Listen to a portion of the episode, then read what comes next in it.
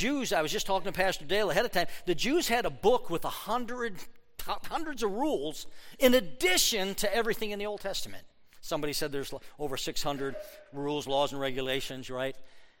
And they had a book that I believe was the Mishnah. And uh, in there, if I remember a couple things correctly, Pastor Dan and I were talking about this. You know, uh, if, if you had a chicken that laid an egg on the Sabbath, you could not eat that egg because that chicken worked.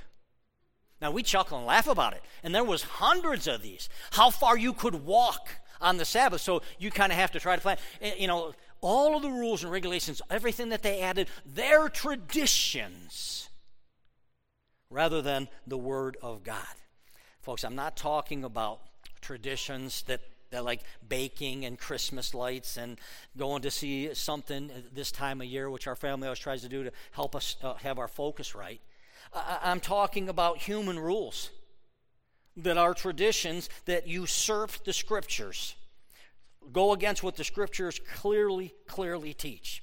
I have had conversations with other people and most of the time somebody asks me could you talk to this person this friend of mine you know uh, can you talk to them about and i have had conversations and hours of conversations trying to convince somebody that their tradition wasn't just a human tradition, it was anti biblical, and they were trusting in their tradition. And no matter how many passages of Scripture, how many, how many places I showed them, this is what the Scripture teaches, it's opposite of what you're saying.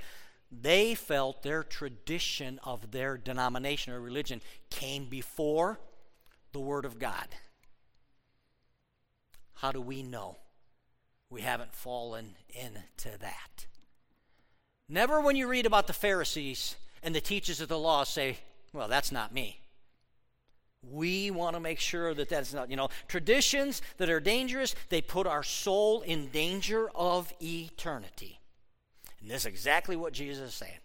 You have a fine way of doing that. And your worship, your faith, whatever it is, it is in vain. Not my words, Jesus' words. Number two, let's do something fun. Because there are traditions, number two, that are fun. All right? We got the bad news out of the way. You know, eh, there are traditions that are fun, right? They put up an ice skating rink in Cleveland, Ohio, right? You can skate outdoors, I, I ice skate and stuff like that. It's about four by four, you know, so you go around and around a circle, you fall over. It's not very big, but it's there, and you can ice skate. Maybe that's your tradition. You know, do you bake a cake for Jesus? Because it's his birthday. I know that that's what Marcia and that's what the children are going to be doing here Christmas Eve. Hope that you'll come out. Christmas Eve, you know somebody who needs Christ? They're going to hear the gospel in a easy, a simple way, hopefully a powerful way. We'll have a skit that goes along with it to help uh, draw and paint a picture of that. What is it for you? You know, traditions that are fun. You know, in my house, you never opened a gift Christmas Eve. Never. In Maria's house, they opened all their gifts Christmas Eve. So, what do you think happens in our house? You're right. We open them all on Christmas Eve. Yeah, that's right. Whenever she says that's exactly when we're going to do it, right? The, these are things that are fun. You know, when I talk to adults about Christmas uh, traditions, they talk about how much fun they were when they were growing up. The funny thing is, is no child thinks to themselves, "Well, this is going to be my tradition." They just kind of happen all of a sudden they're growing up and they're saying, oh, well, this is what my family did. We did these fun things and they're passed down to one another and they get a little bit older and they say, our family tradition is this, right? Elf on a shelf, right? The family tradition, you know. We had that before that was there. My son had a little stuffed animal called Chicky. And when Josh went to sleep, I moved Chicky from here to there and told him he was flying in the middle of the night, but he can only fly when you were asleep traditions of lying. Elf on a shelf, bunch of lies. You know, if there's any children in here, I apologize for that. You know, uh, you know, tra- tra- these fun traditions. You know, uh, you don't have this reference, but in Colossians two five, Paul says, "When I am far away from you, my heart is with you." And the reason his heart was with him, he said he rejoiced because you're living as you should live. And now, one of the things I know about traditions, they travel. Paul wasn't with them but he rejoiced to know that they were living there. And that's one of the things traditions travel. You know, eh, not everybody and not all family members can be with each other. Sometimes you're going to different family members out of state, maybe somebody's in the military, but traditions travel.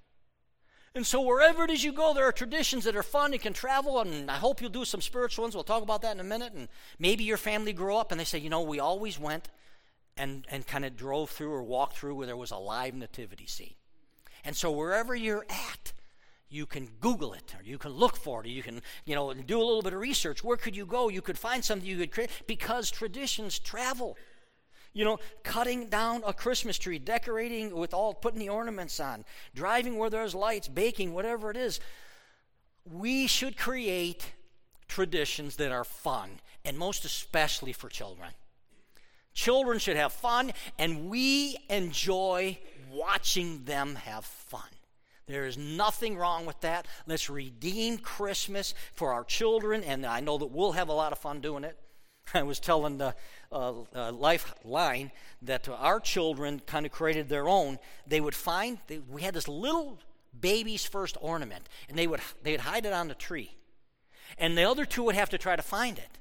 And that became, as I was talking about it, Elizabeth started smiling because she could remember what it was. And maybe her kids would do that, or whatever, and that they would hide it and they would try to find it and they'd have a lot of fun doing it. At Christmas time, we should be having some traditions that are fun because traditions that are fun, they created and they are created in our kids' hearts and in our grandkids' hearts. They are traditions, and then they grow old, they're not even going to know it. They're going to say, Hey, our family tradition was this. Never having planned that that's exactly what it would be. So there are traditions that are dangerous. Please understand. Our traditions about our faith cannot usurp or take the place of Scripture. There are traditions that we enjoy that are fun. Nothing wrong with that. Number three, there, there's traditions that are spiritual. One of my daughters uh, started doing the Advent um, uh, app on the Bible app and she was talking about it and then my wife took a look at it. Before you know it the whole family one of the things you can do is you can do something spiritual something with the family something personally and that's fine but they, they got on the advent I, I know the candas uh, friends of ours every year they do the advent and the advent can with all of their family and they began over at lifeline to pass it on down to our children in the children's ministry. Things that they worked towards things that they said you know here's what this stands for. There should be spiritual traditions that help us keep on track, you know. It's okay to have traditions that are fun, but why not use the power of, of a tradition to transmission the spiritual truths into the hearts and lives of all of us and to our children? I have 1 Corinthians uh, 11 there. You have verse 2, but the context of the principle is Paul starts out by saying, Hey, everybody, follow my example as I follow the example of Christ. And in verse 2, he says, I praise you for remembering me in everything and for holding to the traditions just as I pass them on to you. Now, this tradition, this word here, I looked it up. The word actually means the subject of a teaching or a precept the spiritual traditions or truths that he was teaching them. He was happy as could be. He says, I followed them. I want you to follow them. Let's, as we all follow Christ. So create traditions that support biblical truth, right? What is it that you're going to do, whether you have children or not, to show that serving is important? What if you created a tradition that you said, you know, every year this is what we do? We go and we serve somebody less fortunate great spiritual opportunity to not only help you and me and children, grandchildren understand, you know, it's not just about all of the gifts, it's not just about all of us. It's about what we can do for somebody else. And then we say, you know, Jesus didn't come to be served, He came to serve. And you and I can learn something spiritually and pass down a tradition that has a spiritual truth in it. You know, why are we doing this? Like I said, you know, I, I have a, a I, I think I shared this last week. There's a, a, guy that I know. He's pretty well off. Every year he wants to know if there's some families he can help. I'm just the transmission. I take what it is he wants and I get a chance to pass it to somebody else and say, This isn't from me in any way, shape, or form. This is from the Lord. It's a tradition now that he's done for years, and now he's pulled his daughter into it. He's teaching his daughter. And he let his daughter make the decision who they would go to. He is passing it off and creating a spiritual, a spiritual, spiritual tradition. Traditions uh, that are spiritual cement our hearts is what is meant to be. What does it mean to be a follower of Christ? Let's get some traditions that do that. I talked to somebody else. They said every year at Christmas time, the father, the husband, would hang a spike in the Christmas tree because he wanted his children to remember Jesus, we're celebrating his birth, but he's going to the cross. And he's going to the cross for our sins. What type of spiritual tradition will you and I put in place that will line up with the scriptures? And then, number four is a personal tradition. There are traditions that are personal, something that you do that makes you more like Christ. One of the things that we learned from uh, Dr. Christopher Bounds was is that the whole purpose of theology, the study of God, was to get a little more knowledge. I get it in your head, but if you have knowledge without love, the Bible says you just puffed off in the head. And so the purpose of theology is to make you more like Christ. It's to make me more like Christ. And so, if we take a personal tradition and the whole purpose of theology is to make me more like Christ, what could I possibly put into place that makes me more like Christ? And I tell you, I, love this story of, of, Anna here. It's in Luke, the second chapter. If you don't know, Luke, the second chapter is basically the, the story of, of Jesus and his birth. And then Simeon came, and he was in the temple. Mary and Joseph, they show up with Jesus. They're getting ready to dedicate him like we dedicate newborns at this church, children to the Lord. And then as they're walking through the temple, they come across Anna, and I believe you only have verse 36. Uh, Luke 2:36.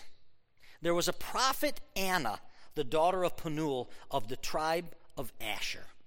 Very important, some of the different things. I'll, I'll get to something else here in just a minute. But Asher was the second son of Jacob.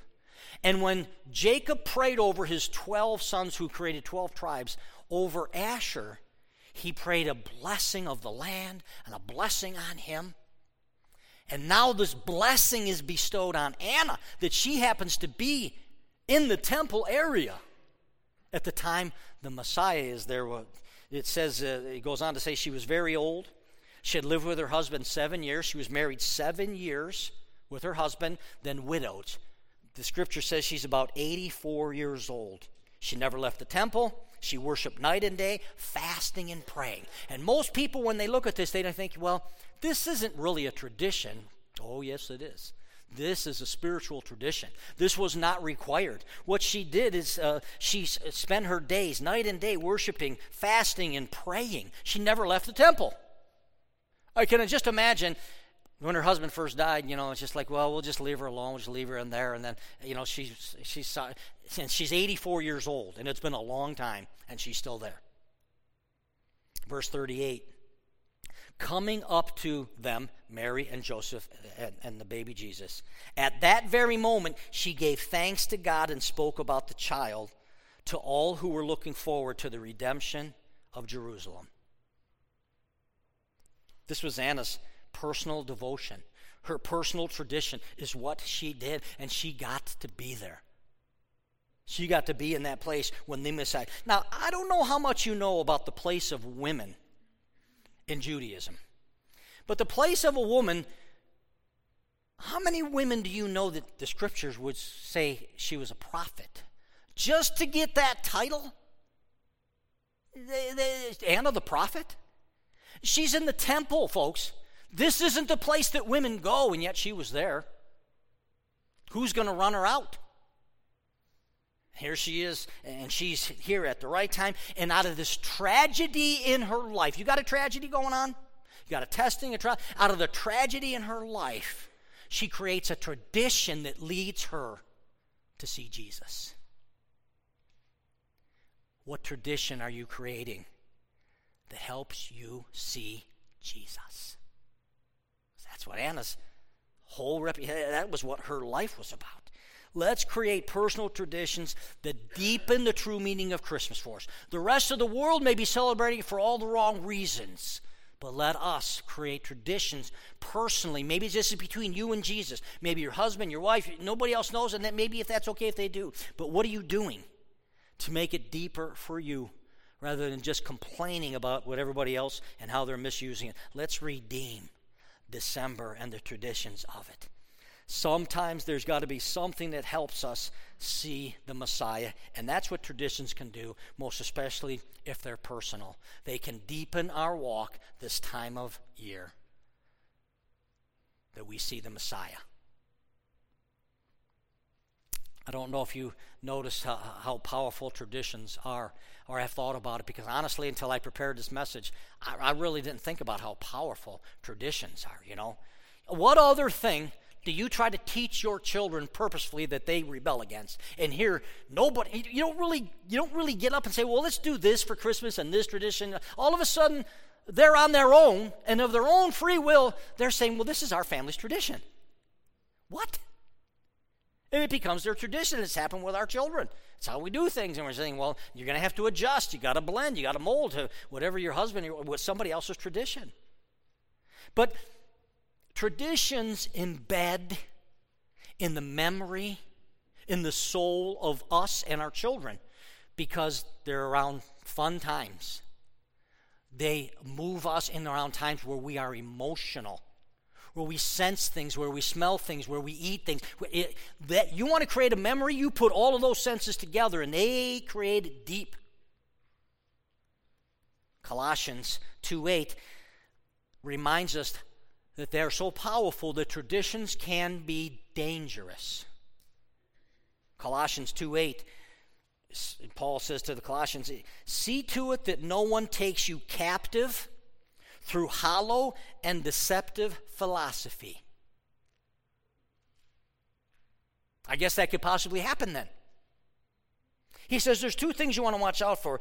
These hollow and deceptive, these philosophies, these they, maybe they're, they're theological, they depend on human tradition, number one.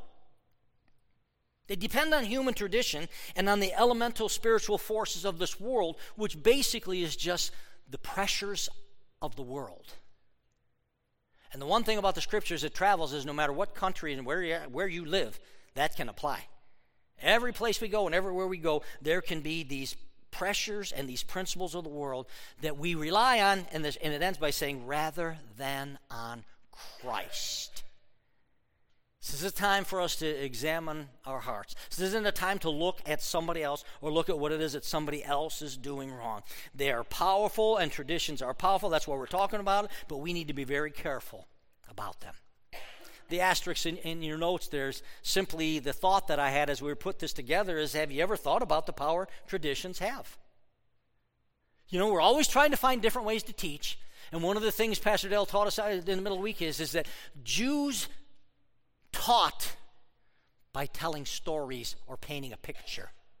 Americans, we communicate through facts lots of times. Here's the facts. You ought to just pick the facts up.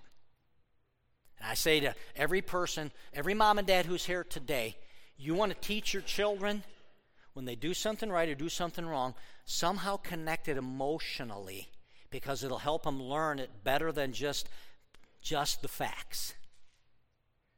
Have you ever thought about how powerful traditions are? That they can be so powerful that people will follow bad traditions, wrong traditions, traditions that are made by man rather than the Word of God. So I have in your notes that traditions teach, don't they? Traditions, they teach in a lot of different ways because you're painting a picture. It's a powerful way to paint a picture. And we already looked at the fact that they can be dangerous. They can be dangerous. Dangerous, especially if they usurp the scriptures. Be careful you're not relying on something for your salvation or your eternal life other than on the solid word of Jesus Christ.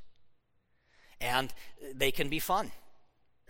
That's a wonderful way to teach. Thank the Lord. God is okay with fun.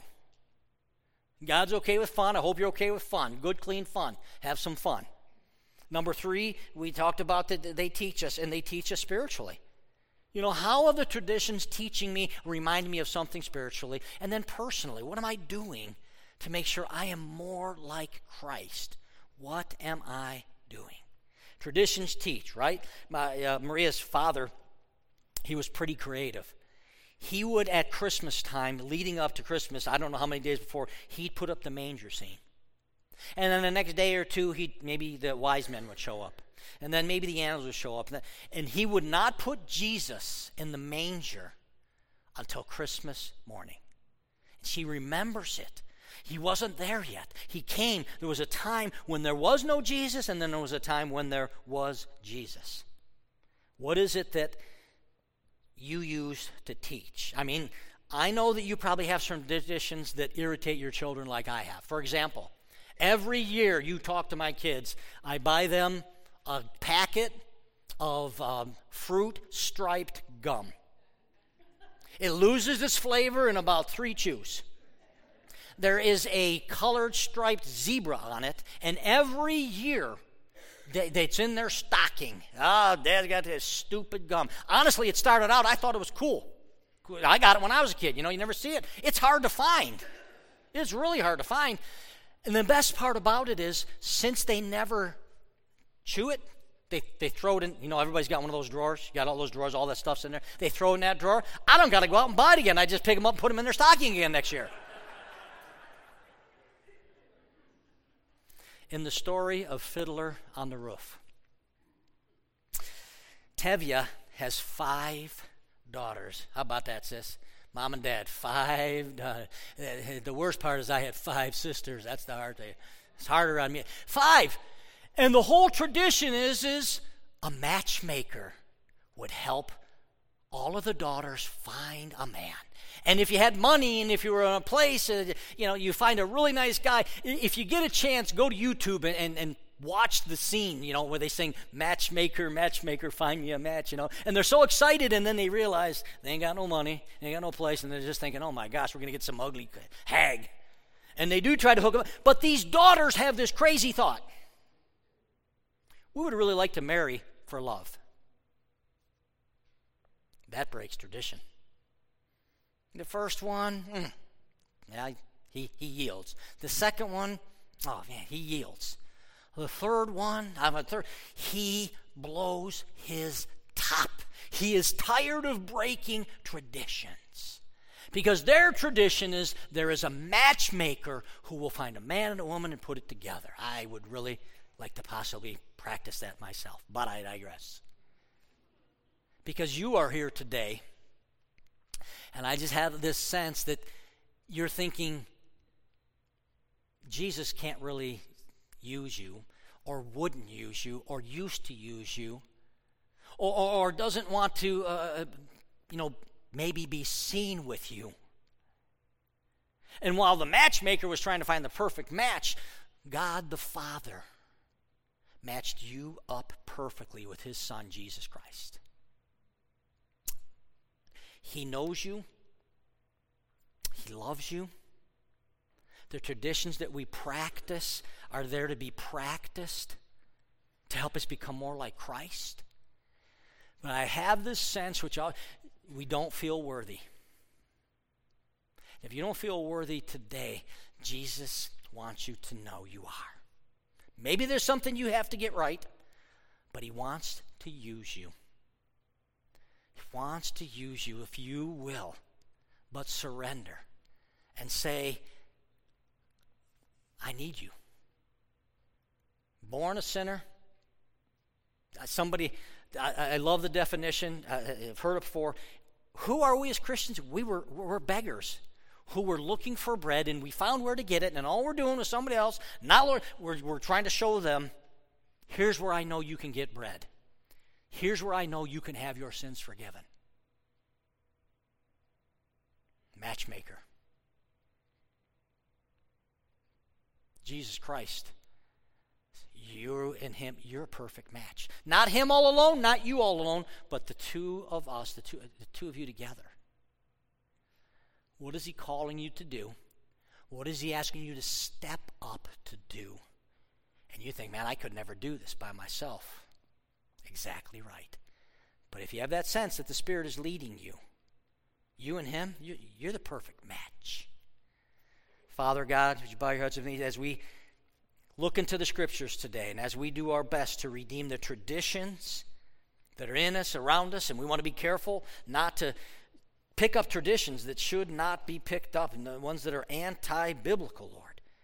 We want to be careful that uh, we know that the scriptures teach who it is we can pray to, not to other people in the world, but there's one mediator between God and man, the man Christ Jesus. Lord, help us in our traditions not to wander down a path that is dangerous. And then, Lord, uh, this, this month, traditions, they are practiced more than any other month or time of the year. May you help us redeem them for the glory of God. And Lord, today, the one who is here, the two, those that are here today, you're calling them to step up. You're calling, you're stretching them. And they're thinking, I'll never do it, but you spoke to them this morning and said, hey, you and me, we're a perfect match. Together we'll do it, and we will do it in love. I pray in Jesus' name. Amen.